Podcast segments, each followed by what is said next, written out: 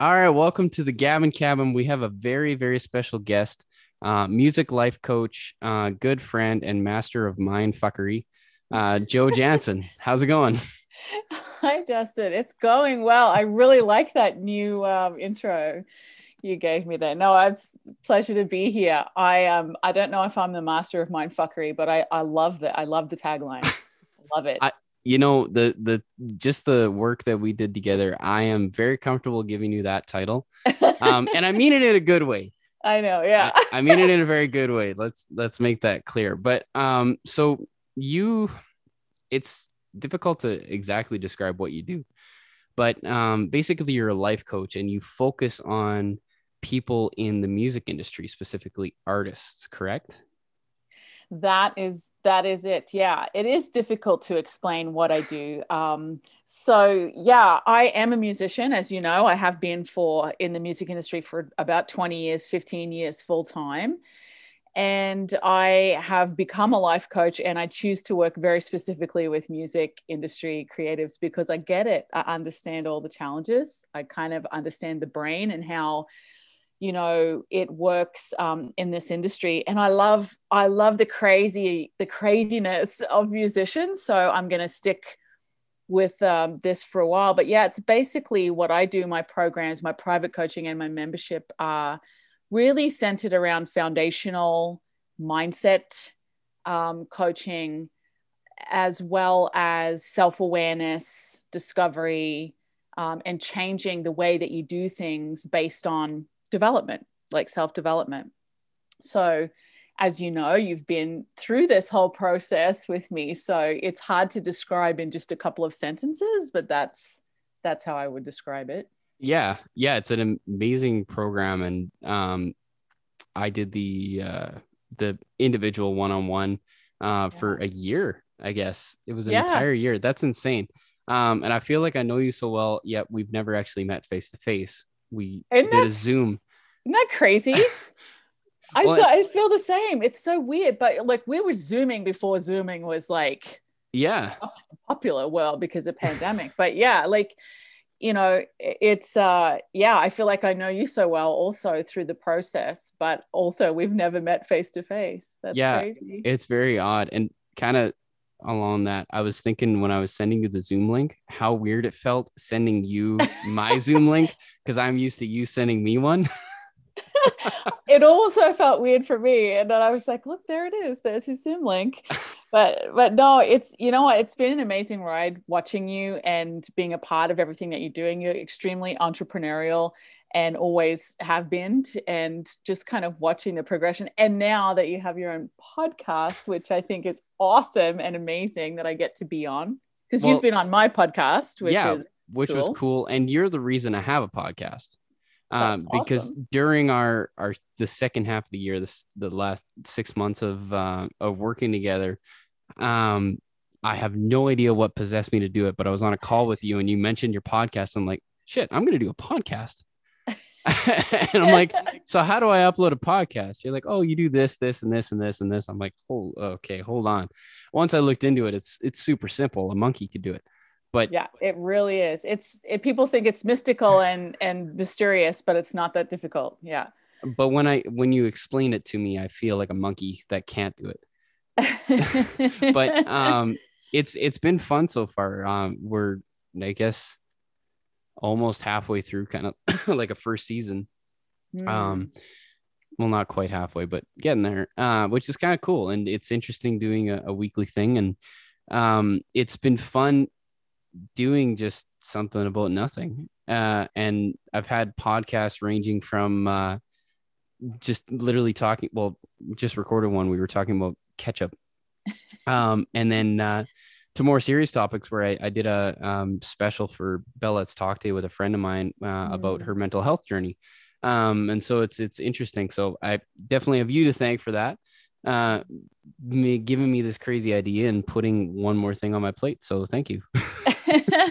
You're welcome. It is an amazing format, though. It is to to th- think that you can put uh, people together, topics together via this technology and reach out to people and just have relevance and have conversation that we weren't able to have like so many years ago when this format wasn't available. So I just love it. And as you know, I'm a big fan of executing quickly on an idea and then committing yourself to it. So, you know, I'm just like, when you said it and you said you were going to do it, I was like, I know Justin, he's going to do it and he's going to definitely follow through with it. And that's been, I think, a lot of the reason for your success, not only in my program, but in life, is that executing quickly, following through, and committing to it, you know, because it is, it's even though it's not that hard, every week you got to put out a new episode because everybody's expecting it and you got to commit to it. So good for you for what, how many episodes are you at now? Uh, I think this this will make it like 15 or 16 15 or 16 wow 15 or 16 weeks already. It's crazy. Yeah. Yeah, yeah it's insane. that's awesome. So i guess that's about a quarter of the way through a season mm-hmm. but still um yeah it's it's crazy and it's it's fun but um yeah the the whole idea of thinking of an idea and then executing it definitely is a fine line of bravery and stupidity. You gotta you gotta be a little bit insane in our business to do it. Hey that's fine. Craziness is good in small amounts. Well and that was the thing working with you is you encouraged every crazy idea i had which yeah. Like 99% of the time worked out so it was awesome but i remember when the pandemic hit and i'm like fuck what am i gonna do yeah. there's no gigs mm-hmm. like crap mm-hmm. um and then it's like, hey, what about drive-ins? And I, I, I remember I had a blank look on your face. So you're like, do it. I'm like, all right, I'll do it. And next week at our call, I'm like, hey, so I have three booked already. I don't know how we're doing the production yet, but I booked them. And, and that was such tour. a big thing too yeah that was such a big thing too as part of my coaching is like executing on things quickly but you don't have to know how to do everything from you know a to z and and really part of my success and a lot of people that work with me is this this kind of like messy like start get to the next step just in time learning um, you know what you need to do and having the confidence to do it and having me in front of you to go you can do it. I got you. I believe in you. I know you're going to do it you know? And that really is um, is the success. It's that execution when you're not ready. It takes a lot of courage a little bit of insanity and a lot of courage to do it. You're you're kind so, of like the yeah, devil and the angel that, on your shoulders. Yeah. Yeah definitely because you know if you give the brain two seconds the brain will figure out a hundred reasons why not to do something it's very logical it's very responsible and it's it's it's beautiful um, if you want to stay stuck and do absolutely nothing and have no new results. Yeah. And so it's very counterintuitive to everything you learn, right? Yeah, you for know? sure. So yeah, yeah it's, it's, it's an amazing thing just letting that process happen and it it's interesting because I do like planning, but for some reason anything that actually works out is me just going, no, I'm just gonna try it and I'll figure it out as I go, which is yeah. terrifying, but it works so well it is so interesting and we've talked about this before on my podcast is that you were talking about when the pandemic hit we had spent months and months and you had spent months and months planning your summer and your spring and you had these festivals that you wanted to get on and you didn't have every single one of them but you had a, quite a few that you had added. It was looking really good. There was a lot of things happening and then the pandemic hit and that plan just went like to oh my gosh what are we going to do? So it was complete turnaround. But you know, and this is what I've, you know, said to a lot of my clients, it's those people like yourself who are willing to pivot and be flexible and not have a plan who did well during the pandemic and it was a very very difficult time for it's it is still i also went to zero gigs as well like because i was playing full time as well right so right. um yeah it it's been a very big exercise for me throughout the pandemic to realize how valuable coaching really is at a foundational level. Mm-hmm. You know, it, it's never been needed more. yeah, well, definitely. It definitely got me through the worst of kind of the times. Um, and full disclosure, and I've said this to you before that beforehand, I did not believe life coaching was worth anything. Um, and in all honesty, when uh, when our mutual friend Aaron said, "Hey, Justin, you should try life coaching. Give Jo a call," I was like, "Eh, eh, yeah, sure, thanks." Um, but then it got to a point where I thought, "Man, I need something to change," because I was not in a great place. Um, things just didn't feel like they were going my way. And so I gave him a shout and I was like, Hey, can I have that number again? Um, and within like a month, everything turned around. And it yeah. was thanks to you and just the mindset. Uh, really. And it's, it, it, you can know that. And I did know that, but it's impossible to do on your own. You need mm-hmm. someone else helping guide you through that and remind you to keep going on that course and keep your brain kind of thinking straight. Yeah, I agree. And I know a lot of people tell me that they're not really sure that this is for them or they don't really know what they're going to get out of it. And I think what I've seen in especially in music is that this is such a can be such a lonely path. You know, and for me for like 15 years it was like going at everything alone and trying to pick myself up again every morning and after being you know the rejections and everything. But when you have someone in front of you every week um, who's just guiding you through the hardest and the best and all of those things it's just it's changing because you get a chance to become really aware of what you're doing and then take action and when you do those things together and you have like awareness and action your results are completely different and the way you feel about it's completely different as well so um i yeah i'm so i'm so happy like to hear the way things worked out for you. But I also hear that from other people. I had somebody tell me once, I wasn't sure what I was going to get at the end, and that at the end of their six months, they were like, you know, I literally sold my car to work with you, and I was like, okay, and and they were like, and I was so glad because I wasn't sure what I was going to get, and I was like, you did that and you weren't sure? Like it kind of horrified me that's the foundation also, of what you teach. It, it is the foundation of what I teach. And I realized at that point, I was like, this is so incredibly value, you know, valuable for me um, to hear that story from somebody and go, wow, like, how can you bottle that up? How can I say, you know, how can I show people at the beginning of this journey that this is going to change your entire life? This is going to change your entire life. And it's not um, you know, it's not something that you can just like uh, show people until they're there until they're at that transformation. So but it's really cool. I get to work with the, mo- the coolest people like yourself.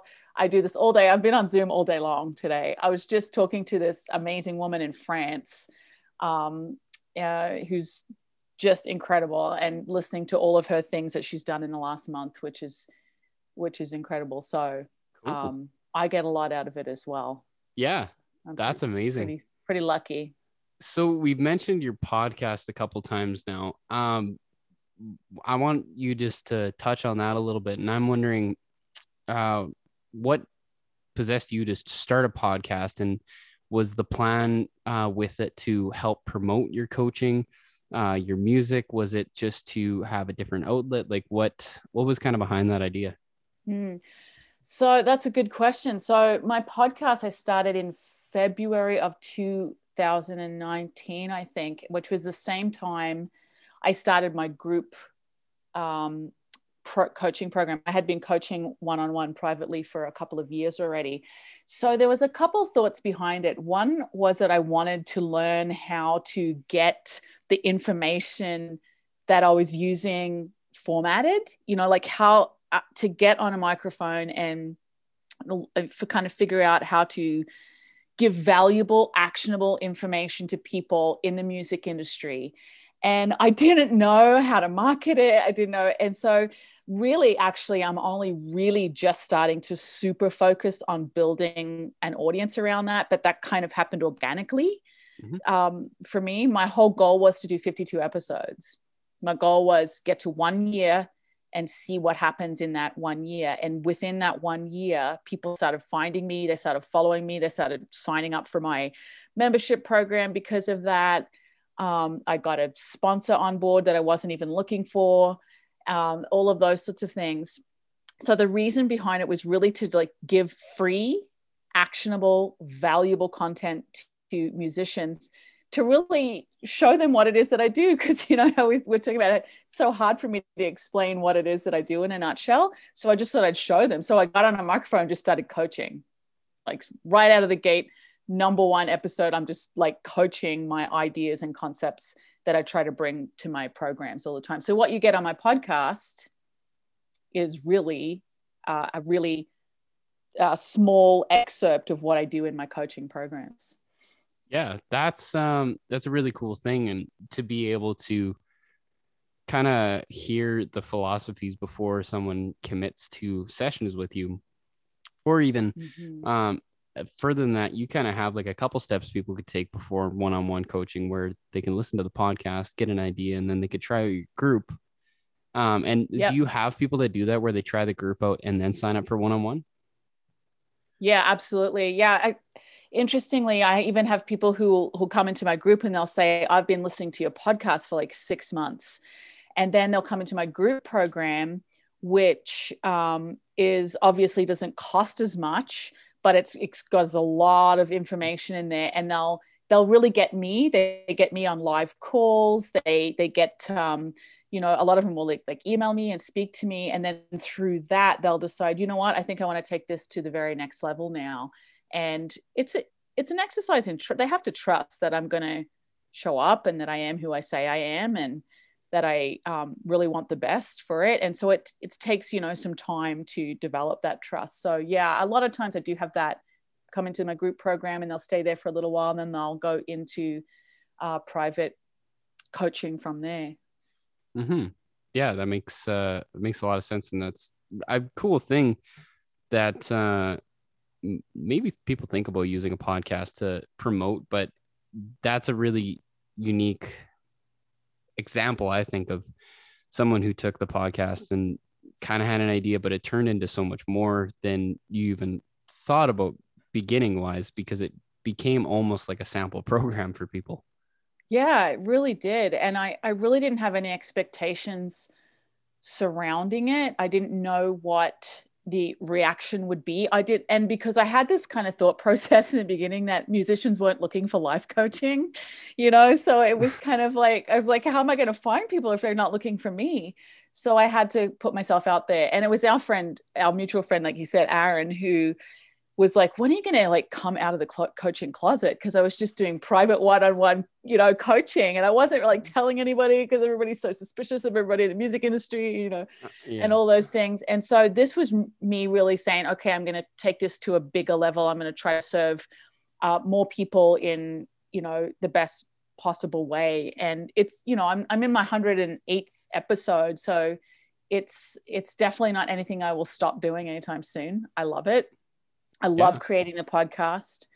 Um, it really helps me put some thought process around new concepts too. When I define like a new concept and I can bring that to my coaching program, I generally try it out on my podcast first. Yeah, that's so, that's super cool. And yeah, it's a, it's a neat way to vet out things before you take it. Well, it's kind of like being a musician. If if yeah. you're playing a couple like crap hole bars before you play a festival and you want to try out some new songs, yeah that's the time to do it. Not that a podcast is the equivalent to a, a no no dive bar true. but like the let the lower pressure stuff where if one doesn't work there's going to be another one next week. It's fine. Yeah and i've had in the early, in the early days actually where i did like a whole episode and i was like that's kind of crap. I think i'll delete that. I've, i haven't done it since. I've gotten really good at it but musicians, don't you find we're actually, this is a really good thing to do because we're so used to being on a microphone. If you're used to playing live, a podcast isn't that hard. Like it's like knowing that I have an audience out there and knowing what I want to give to them. Um, it, it's sort of an extension of who I am as a musician, you know, to to talk. Yeah. Well, so I, I can't shut up for one. So it's it's great because I'm, you know. I'm I'm talking anyways. So you put a microphone in front of me, it's just hey, as well I'm tape it, making something out of it. yeah. yes. Well, my husband does say I use up all of his words in one day too. So it's right. I think I probably talk a lot too. Well, that's, that's all right. That's the name of the game, I guess. It it is in our game. It is in my game. That's for sure so if unless people are completely accent blind, they should be able to tell that you're don't sound like you're originally from Canada. Uh-huh. Um, so you're from Australia.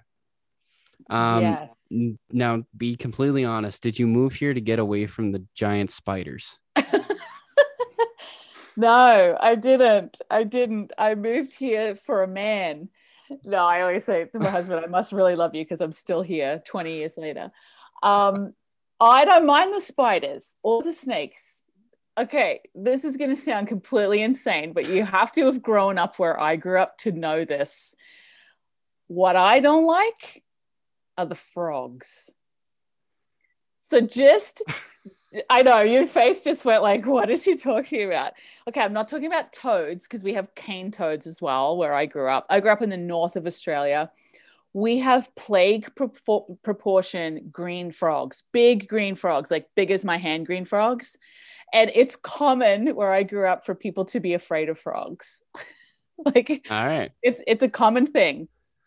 Alec, um, crocodiles don't don't bother me. Snakes don't bother me um, spiders don't bother me, sharks, but the frogs. And it's so stupid and irrational, but the frogs. Frogs are the worst. I did I did not know that.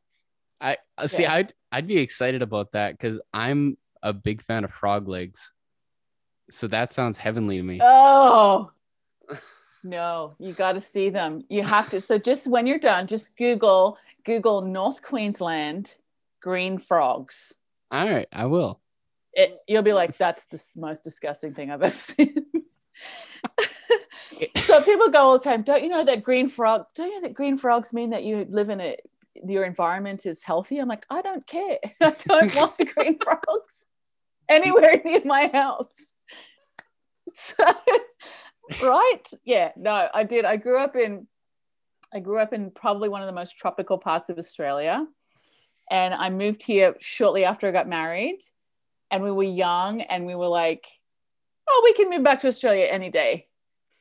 And 20 years later, we're still here in Alberta. But Alberta has been also an amazing place to live.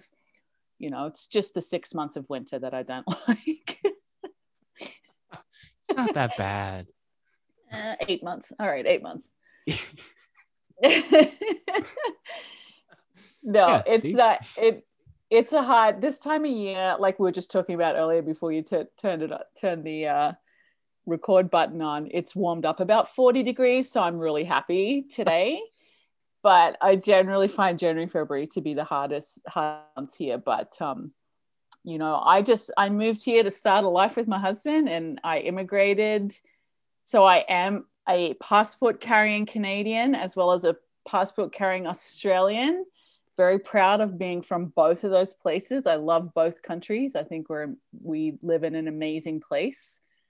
So um, I can't say you know that I'm not lucky in that respect. I get to go home. I cheer for Australia in the Summer Olympics and Canada in the Winter Olympics. That's a smart bet. Right? That's a really smart bet. Yeah. Yeah. It is. See that that's the thing. I don't really like the Summer Olympics because I just know we're gonna get our asses handed to yeah. us. Yeah. Boxing sometimes we have a leg up. Just because we're especially like those big Quebecois woodsmen that are yeah. like, I'm gonna be a boxer. It's like, yeah, finally we got something. um so I had a question lined up and I oh yeah. So that I didn't actually know that you had dual citizenship. That's yeah. actually something that um, fascinates me. Do you have to pay taxes in both countries? I don't. Um, no. What I had to do though was like wrap up all of my taxation paperwork there to make sure that I wasn't like in, you know, behind or anything when I moved here. So there was a process of me wrapping up all of my taxation by the way, they still made me pay all my student loans that I had from university. so oh. I had to oh. pay all my student loans. Right. Because they were they're kind of like in Australia, we have a system where you can go to university if you don't have the money, if you're from a low income family, um, but you owe the taxation. Um, so it's called the ah. Australian tax law. It would be like owing the CRA for your student loans. Right.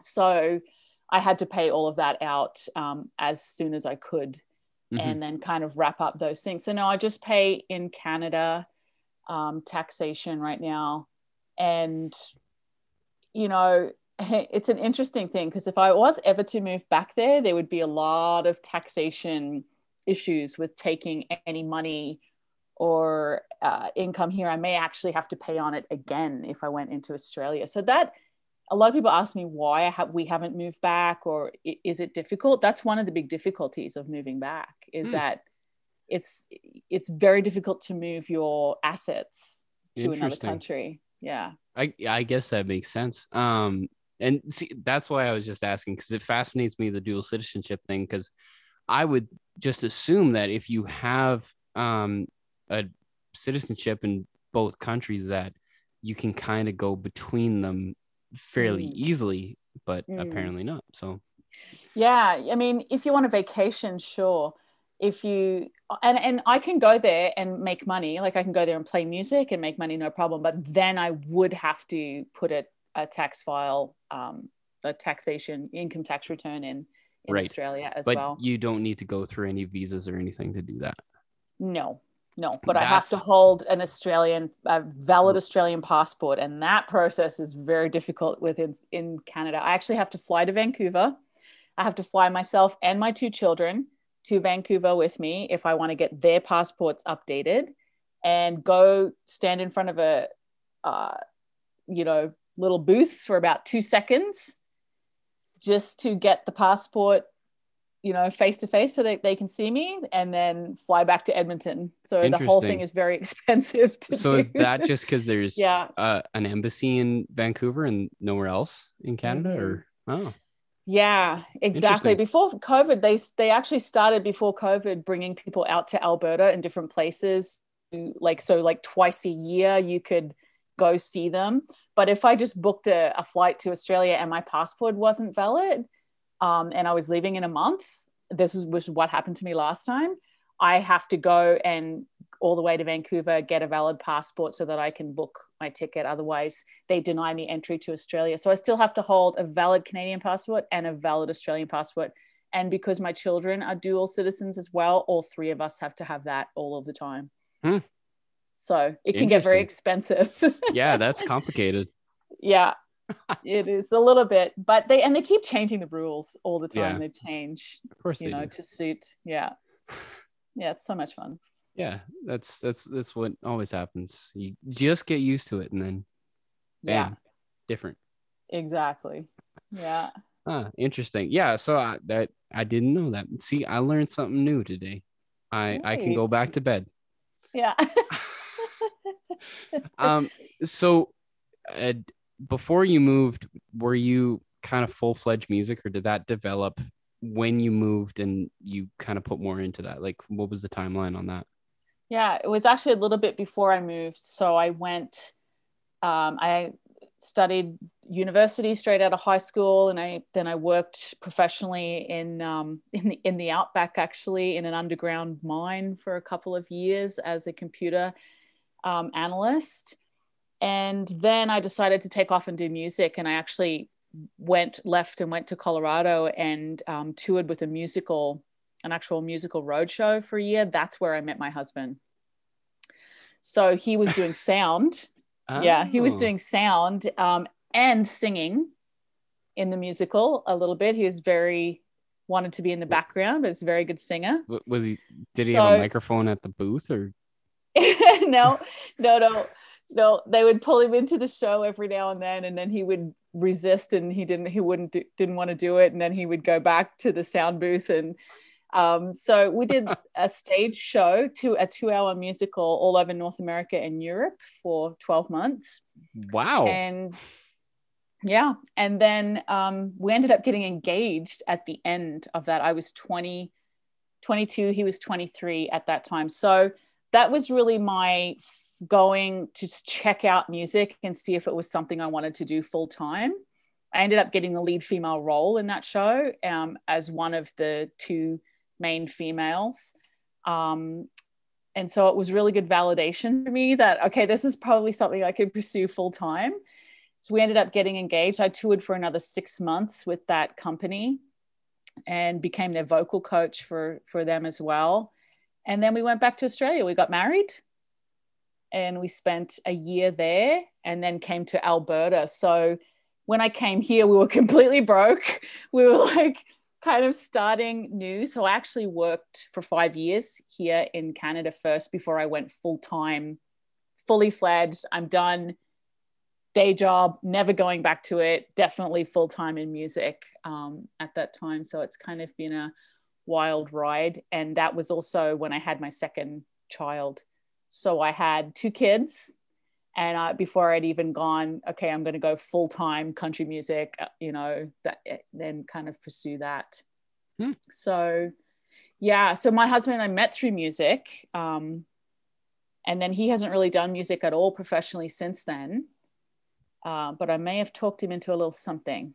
May have talked oh. him into a little project here in the future. So we'll Good. see. We'll see what happens. Yeah. That, uh, I've seen a couple live streams where you guys were playing together, and your voices meld so well.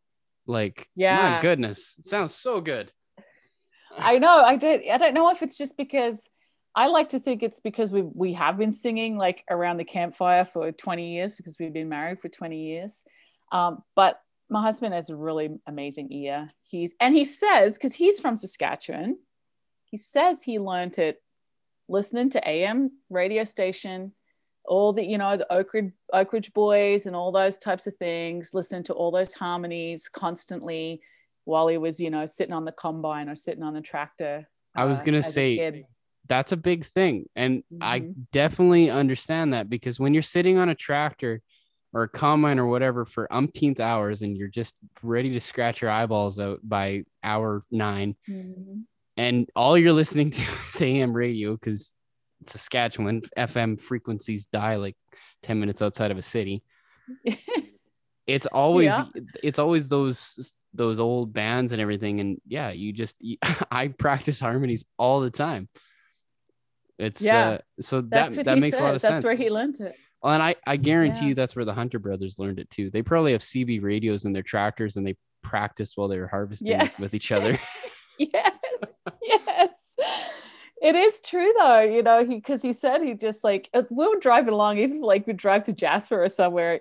Jeff was always singing the harmony, always. And I always, you know, he said it just goes back to those hours and hours and hours on end sitting in a tractor, you know, listening and hearing the harmony and singing along with the harmony. So it it's worked out because yeah, he he's an excellent excellent person to have beside me. And he actually can be a really great he's a great lead singer. He's very shy about it but i always like nudge him and go sing the lead for a little while because he's actually really great at that too.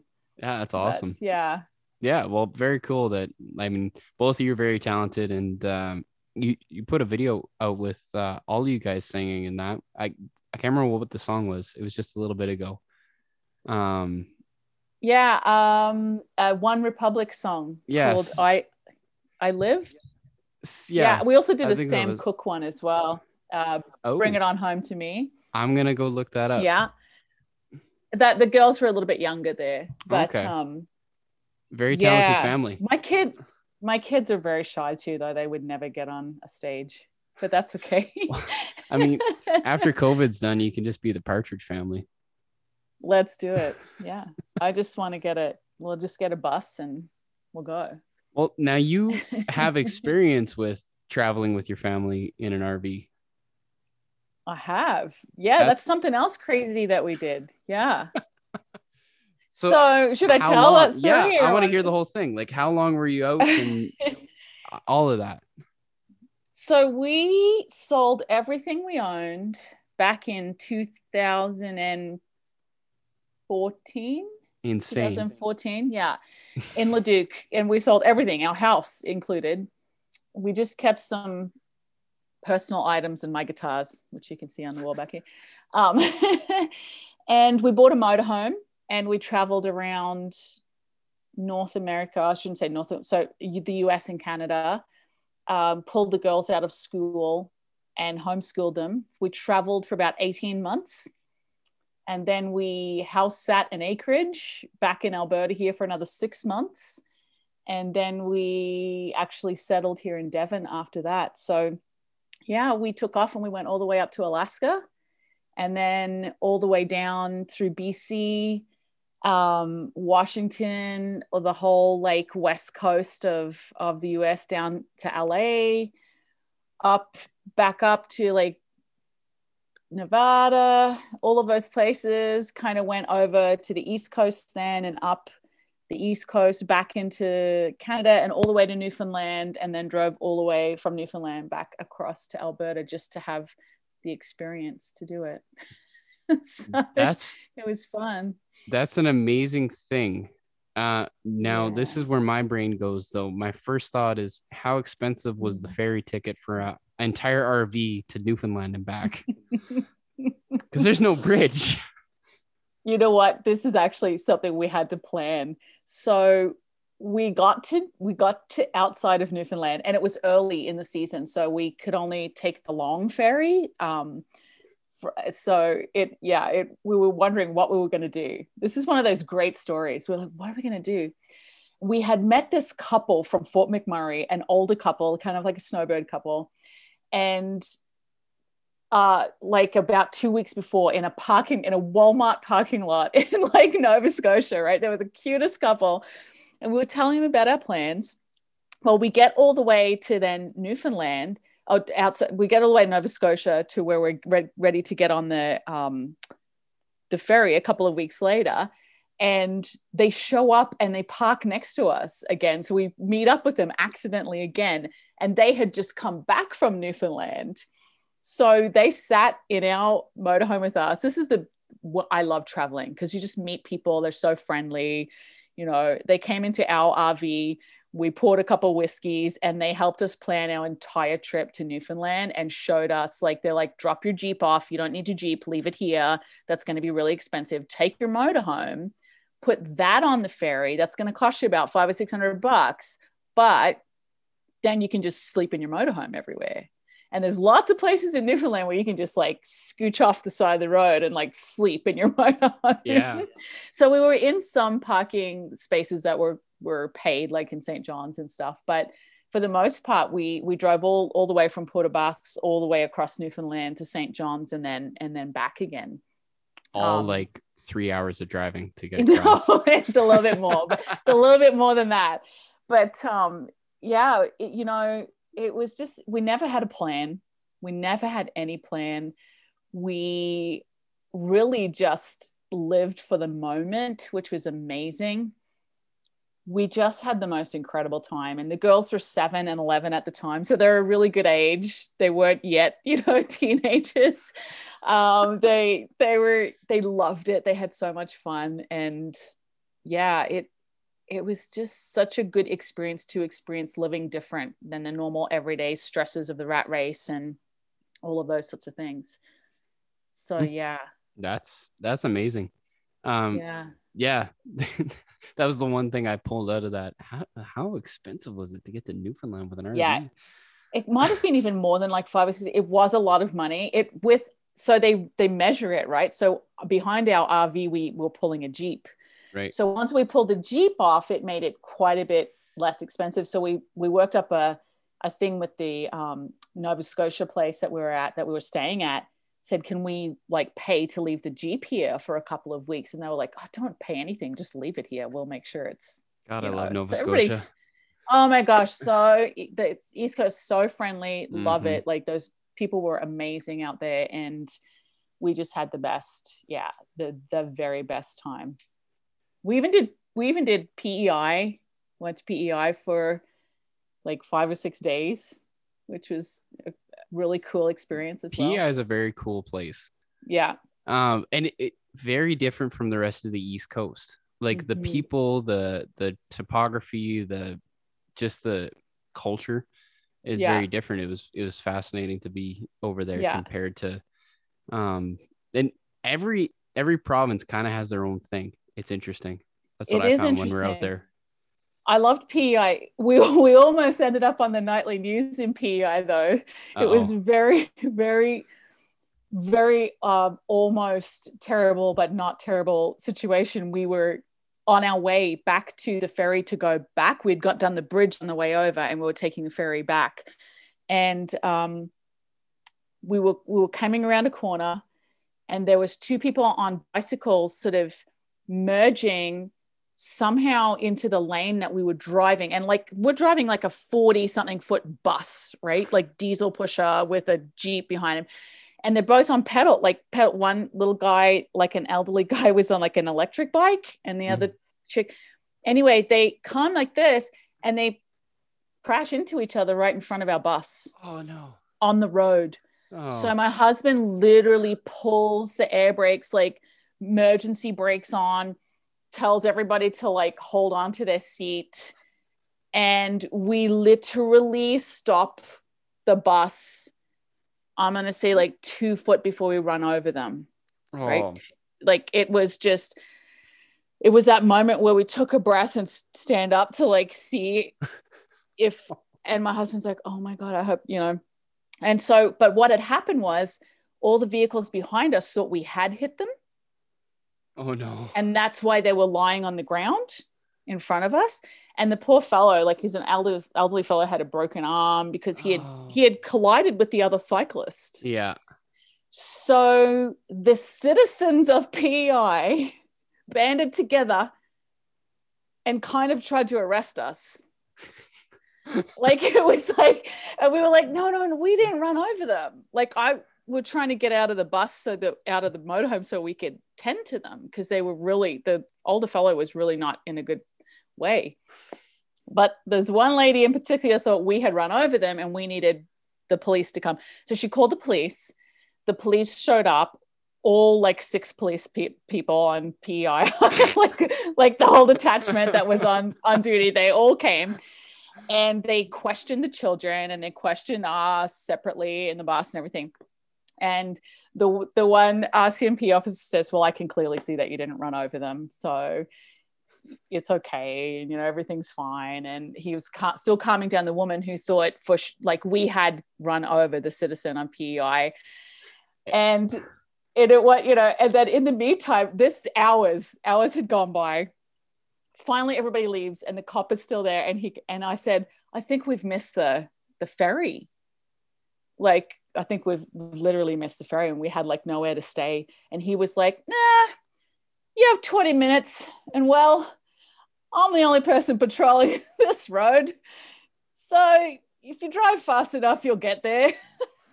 the cop, so the copper was like, so he was so great though. And he was like, I'm just kidding, don't speed, but you will get there. I'll phone ahead and tell them to. They, they literally phoned ahead and said there's a bus, cut like a RV with a family coming. They've just been through some stuff. Can you please make sure they get on the ferry? So we did. We got on the ferry because of it. But yeah, like those people are no joke. They stand up for their their friends I- and their and it actually was quite beautiful to see. Yeah. just that I was like, we didn't we didn't hurt the person. It's fine. That that's Yeah. the most pe i think ever. Just Oh yeah. people going, no, no, no. You Yeah. did- you, did not just hit one of ours. These people with Alberta Place are not coming out of PEI until they go into jail. You know.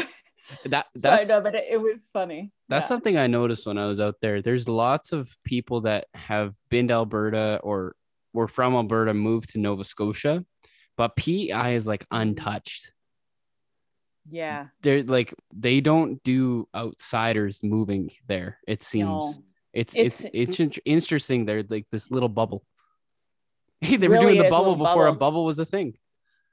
yeah exactly beautiful place so amazing place and Mhm. just um you know i i couldn't get over the whole of the east coast but PEI and nova scotia but PEI how they just these like their your their lawns and their yards were just beautifully manicured They're There's so- immaculate. yeah immaculate just so much pride in where they live you know that's yeah it's Yeah. amazing to see the and that's what was cool was they weren't even like yeah i'm proud to be canadian. No no no no no. Forget canada. I'm proud to be not even an east coaster. No no no. Yeah. I'm proud to be from pei nova scotia. Pei yeah like Mhm. it's it's that.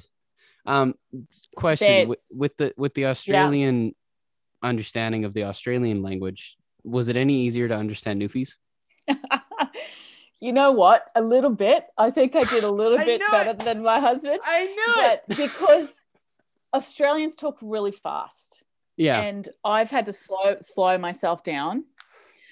Like slow myself down.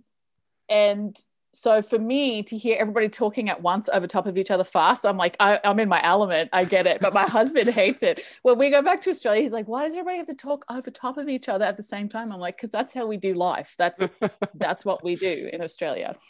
So, but I will tell you, there was one little village out there in Newfoundland that we stopped at for lunch and I could not understand a word. I can't even remember where we were, but it was I was like, are these people talking English? Because no, I don't. There's not a word that I understand right now. It's so I just nodded. Like, yeah, that's yeah. you can do. yeah. It, uh, my my most mind blowing one was when I found out that they can turn that on and off. So right. they can actually talk normal. Yeah. Well, normal, but like the way the rest of the country yeah. talks. Um, and not use all their slang. Yeah. Yeah because I met this um, lady that was playing at a bar that I was playing at, and she was from Newfoundland originally, had lived in Calgary for a while, and then moved back to Newfoundland. And I was like, man, I would not have guessed you're from Newfoundland. You have no accent. And then all of a sudden she switched into it. I couldn't understand yeah. a freaking word. And I'm like, oh, wow, that's amazing. Mm-hmm. It's so you mm-hmm. can turn it off. we have a bit of a similar thing in Australia when when my sister comes here to visit or when we're on the phone, it's hilarious because people will just be like, I have no idea what you guys are talking about right now. Because we go into full North Queensland slang and everything, you know, is hard to decipher. But I had to change that because I got really sick of people just staring blankly at me, like, what is she talking about? Like, drive throughs were a hazard, especially I just just had this thing where no matter what drive through I went through, I always got Sprite, and I would ask for didn't matter what I asked for, they would always give me Sprite. so I why? Was, yeah, I don't know. Oh. I don't know. It just like when I say Coke, it sounded like Sprite. Me, yeah, I don't get it. and I certainly didn't ask for water because they're like, "What? I want some water." he went, "What? water." I I I kind of feel bad for Jeff in this situation because like I I know the type of accents he grew up with, which is what uh-huh. I grew uh-huh. up with is is the old uh-huh. farmers going, yeah, the weather today, hey, mm, mm-hmm. yep. It's like oh, that's slow for me. well, what when we first when my mum first came here, my mum goes after about a week, she goes, really quietly to me one day. She goes, Why do the Canadians talk so slow? you, you know what the reason is? Our brains what? are cold, they move slower. It could be. I think very it's it's a Canadian thoughtful thing. Like thinking about what you like Australian, we don't think about what we're going to say. We just say it. That's, we got no filter. That's we fair enough. Care. Yeah, that's why I mm. was wondering if you were like could do the Newfie thing a little easier than some other people because so. it it has a similar feel. But yeah, uh, and yeah. I and I think if I think when I've been on the phone to my family, I get very Australian and start talking. That's a, a fascinating like thing. That. People that are like speak another language or have a completely different dialect when they talk to their family, it just goes right mm. back my friend had a grandpa who immigrated from Austria and he had a very thick accent, but he you could understand him talking to him. But when he talked to his buddies, even in English, it was like, whoa. Yeah. like, yeah. I, that's I know that's English, but I don't understand it. Yeah. Because it was so no, it's garbled. Yeah. It's um, that comfort of knowing that they can understand you. So you just let yeah. your guard down. Exactly. It's my family for the first the first five years that I lived here, my family in Australia would give me such a hard time about sounding so Canadian. Sounds so Canadian, so Canadian. You know, now it just they let me alone. It's been long enough. But I I don't understand why. Well, maybe it's because you say water instead of water. Maybe if you heard one of my family members from Australia, you would hear how strong their accents are compared to mine now. So, fair enough. Fair enough. Yeah. But you've kind of like Chris Hemsworth it, where you slowly, yeah. like, you're still Australian, but you're Australian to North Americans. Yeah. to Australians, you're North American. Chris, I've Chris Hemsworth it. I, like I, ju- I just made that up, but I am making it a thing. You did. You just you just verbed that up. All right. The, Chris the, Hemsworth did. All the right. other the other Hemsworth brothers don't have that same thing for some reason. I'm okay with it, but uh, I'm just gonna go watch YouTube videos now and see. Yeah. That that's definitely not an excuse just to watch Chris Hemsworth, right? All right. Research. I'm doing accent research. Yeah. Yeah, for sure. well, thank you so much for joining me today. Um, it was really cool to have you as a guest, being that I was a guest and you were the reason that I started a podcast. So this is a, a full circle type of deal.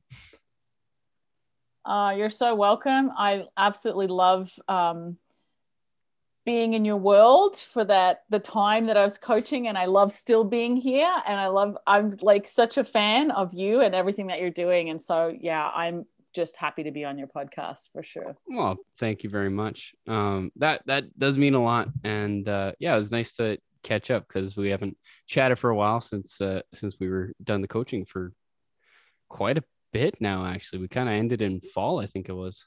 Yeah, yeah before the end of the year so yeah it's been a few months and and uh, like i said i'm always like i'm always watching and checking in to see what you're doing and um, you know i just think that whatever you do i know you're going to do it i know you're going to fully commit to it and you're going to um, you know never be short of ideas ever i know this about you justin lavash never be short of ideas. So I'm very proud of you, everything you've done for sure. Uh, well, thank you. I, I really appreciate that. Um, so if people are interested in either the podcast, your group coaching, or reaching out for one-on-one coaching, how can they reach you for everything that you're doing? Oh, and yeah. your music, because you're a musician with released music. I'm yes. I didn't mean to put that second, but no, that's like okay. there's so many things going on. mm-hmm. Yeah. So I have the podcast is called the Meant for Music podcast, M E A N T number four music podcast. And you can find me on all platforms. And for the coaching programs, you can find me under Jo Janzen J O J A N Z E N dot com that's uh, i actually just had this conversation with my my daughter so i was like do they say z or z in canada? They're like mom you've been here longer than we have. We don't know. So i'm going with z j-a-n-z-e-n yeah.